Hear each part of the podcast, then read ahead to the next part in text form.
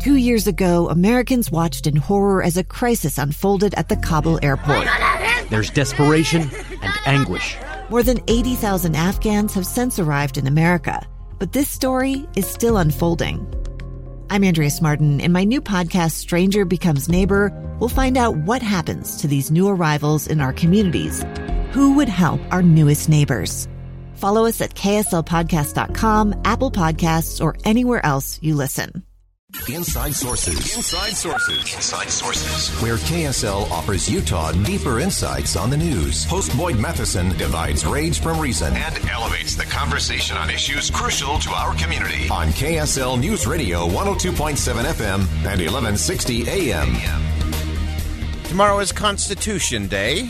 It is supposed to be the preeminent law of the land, of course, 234 years ago. It is uh, designed to check the power of government, not check the power of the people. It is often quoted and it is often used by politicians of both political parties as they swear their allegiance to uphold, defend, and protect it. But are, are they really? Can we get past the bumper stickers and political slogans? It's time to really dig in and explore what's actually happening with the United States Constitution. Think you know the news of the day? Think again. We are very pleased to have Chris Stirewalt join us, uh, frequent guest on the show because uh, he is a ink stained wretch, which is actually the name of his podcast. Uh, but he's one of the great thinkers in our nation's capital. Uh, he has uh, great work that he always does, of course, with the Dispatch. His uh, piece on uh, constitutional contempt is what we're going to get in today. And of course, Chris also does extraordinary work over at AEI, American Enterprise Institute. Uh, Arthur Brooks once said, I said, uh, the American uh, Inner Tube Institute. Uh, but we're going to have Chris. just so you know, if you ever hear that, that's where that came from, Chris. But thanks for joining it's, us it's, today. It's the money. It's the money behind a big inner tube. That's really what's driving a lot of that. That's and, and calling me one of the, the leading thinkers in Washington is, is really damning with faint praise. That is really that's tough. Actually, I was going to say you're the only great thinker in Washington left today. we we have the thinkers in Washington. We have our meetings in a phone booth down at Constitution and First. and it's hard, Chris, because the longer you stay there, the you know I uh, I went to a uh, Raiders football game, uh, the Monday night game, and uh, felt uh, during portions of the game that I was losing brain cells at an accelerated pace uh, in the midst yes, of the game. exactly. And hanging out in Washington, I think, has the same effect. But uh, your You tin, your tinfoil hat will protect you. I'm sure you'll be good. Uh, That's but, right. But let's dive into this. Uh, we are to Constitution Day, and uh, of course, 1787, uh, a seminal year for the world uh, as the Constitution uh, got pen to paper. And as we've gone through, particularly over the last decade, you have pointed out that uh, the contempt for the Constitution uh, has really accelerated. Uh, and it's not just a, a left issue or a right issue. It seems to be everybody uh, has some contempt for the Constitution these days. Yeah, and you know it's it's important for me to remember that I may see things differently because of my own experience, and that things look different uh, because of your own life lifetime. But it seems to me like, and you can probably really go back to George W. Bush and his signing statement on the McCain Feingold campaign finance law, which, by the way, I think has been has been borne out as one of the worst, maybe the worst piece of legislation of my lifetime. And when George W. Bush signed that bill into law, he said, "I don't think it's constitutional." In his statement at the and when he announced the signing, he said, "I think I have problems with the constitutionality of this legislation. I think there are components that are unconstitutional, and I think it will be struck down by the courts." And he signed it, and that's wrong because the oath that the president takes is to not the people, not the welfare, not the goodness, not the niceness, not the honesty, but to the Constitution. Yeah. And and he and he did that. Now that was uh, that was low grade bad, but things accelerated. Right? Barack Obama then went on uh, because he was stuck uh, on the issue that he thought would be crucial to his reelection, uh, and then wanted to make good on promises uh, about uh, people who came to the United States illegally as minors, were brought to or came to the United States as minors, the Dreamers. He said, I'm not a king. I don't have the power to do it. The Constitution doesn't grant me to supersede the laws that Congress has passed. I can't do it. He said a bunch, a bunch of times. Yeah. And then he did it. And then he did it. He said, I'll just do that. Um, and then Donald Trump, on many occasions, in many ways, also profaned the Constitution, whether it was refusing to honor duly issued subpoenas from Congress, uh, whether it was uh, taking money out of the defense budget to for border uh, fencing that uh, the Congress had seven times, I believe, refused to fund. And but the big one, of course, was telling Mike Pence to subvert the Constitution and interrupt uh, the peaceful transference of power. Joe Biden wasted no time. Right, he gets in and immediately says, "I can do this too." Right, and I, you know, what Trump did on for that resulted in January 6th is in a category apart, but it's part of a trend too. Uh, because what Biden picks up with is he says, well, I can't just order that landlords can't evict people who don't pay their rent.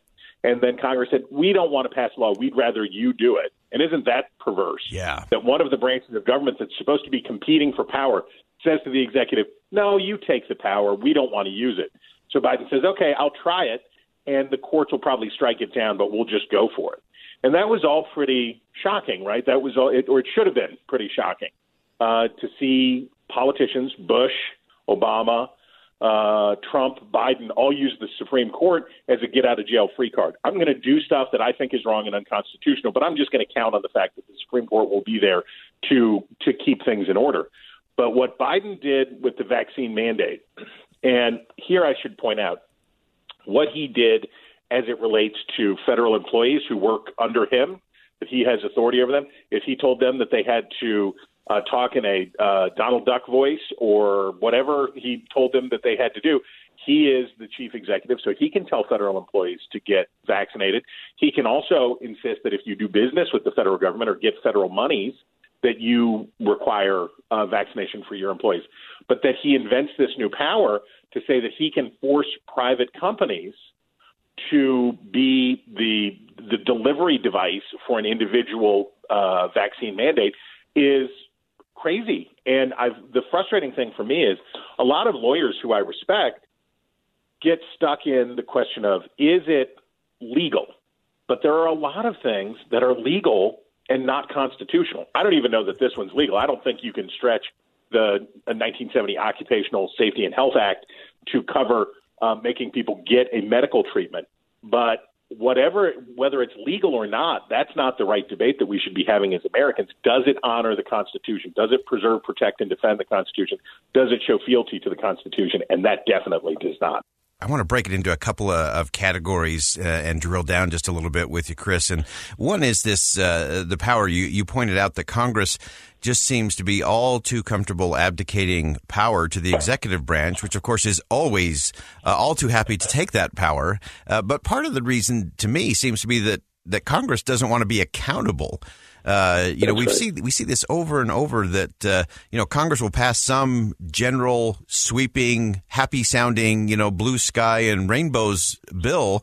Everybody cheers, and then they give all the power to decide what it is, uh, who gets to enforce it, what the rules are, what the penalties are, over to some executive branch agency. And then when they have one of their constituents come in and say, "Hey, this is killing my business," or "This is hurting my family," then the member of Congress can shrug their shoulders and say, well, hey, you know, I just passed the blue sky and rainbows bill. You know, go talk to the agency. Right. Uh, who, you know, who are not elected exactly. and who say, I don't care, tough luck. Uh, and then, of course, you know, things end up in the courts. And uh, we wonder why we have such battles over uh, court appointees because every time the executive branch acts that way or overreaches that way, then somebody files a lawsuit and we go to the courts. And uh, it seems to me that that part of not upholding that oath to the Constitution uh, is getting bigger, not smaller.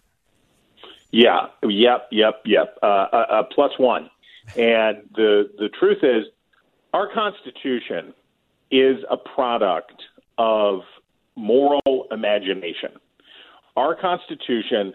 So there there are some moments in human history. There's some moments in time uh, and you know, uh, let's uh, you know, shout out to Saint Augustine.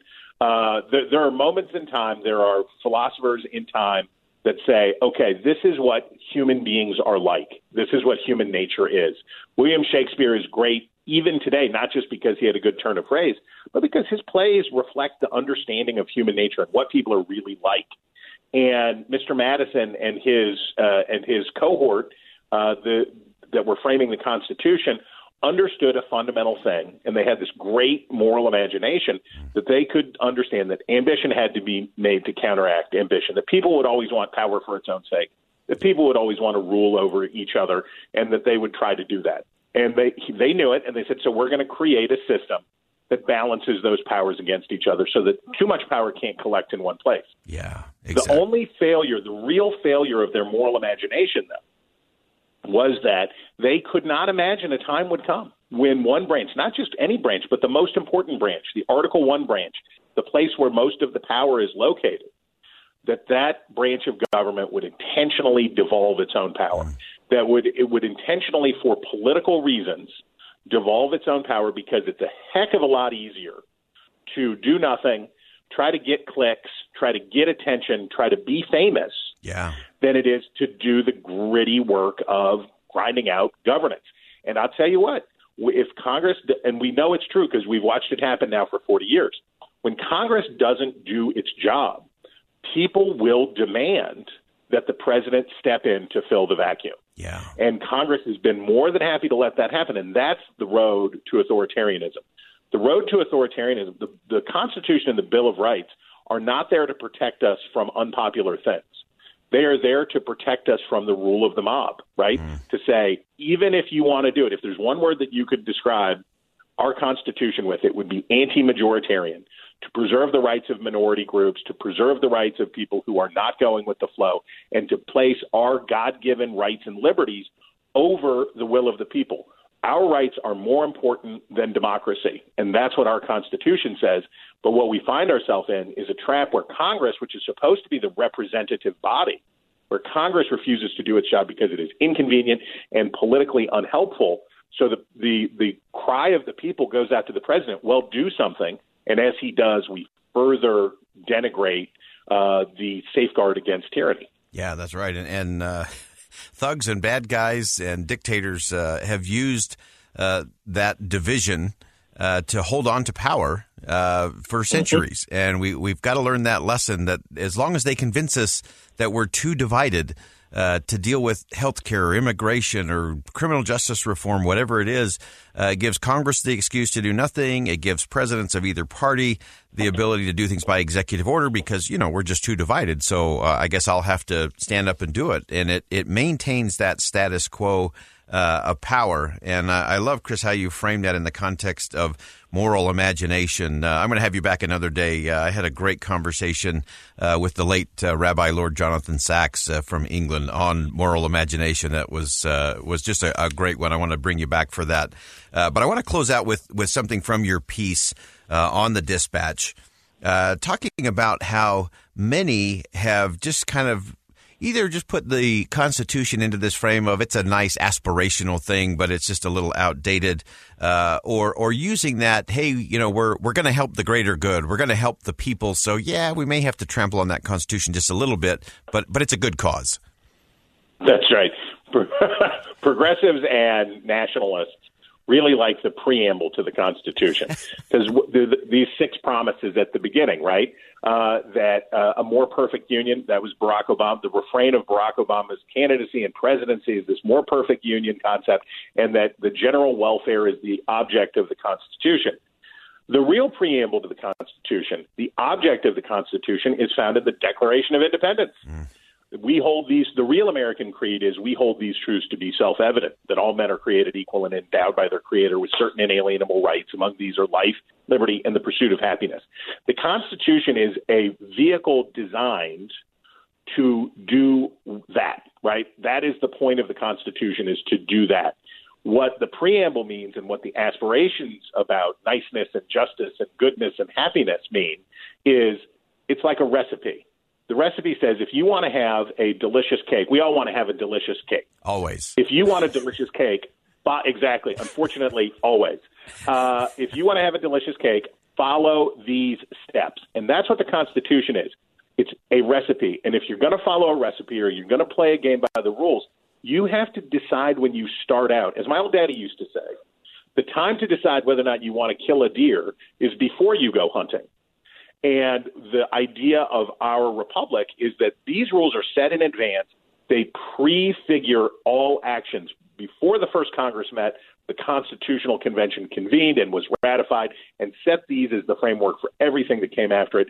It's not about what your goal is in our system. Even if your goal is good, even if it would be lovely and great, and as you say, blue skies and sunshine, that's not good enough. It's got to fit within the four corners of the Constitution. Uh, fantastic insight as always. Chris Stirewalt from AEI, The Dispatch. You can read all his pieces there. We'll post those on our social media feeds today. And if you want a great podcast, Ink Stained Wretch, Wretches. Is that an ES? Yep, we're wretched. yeah, that, we're wretched, so we're wretches.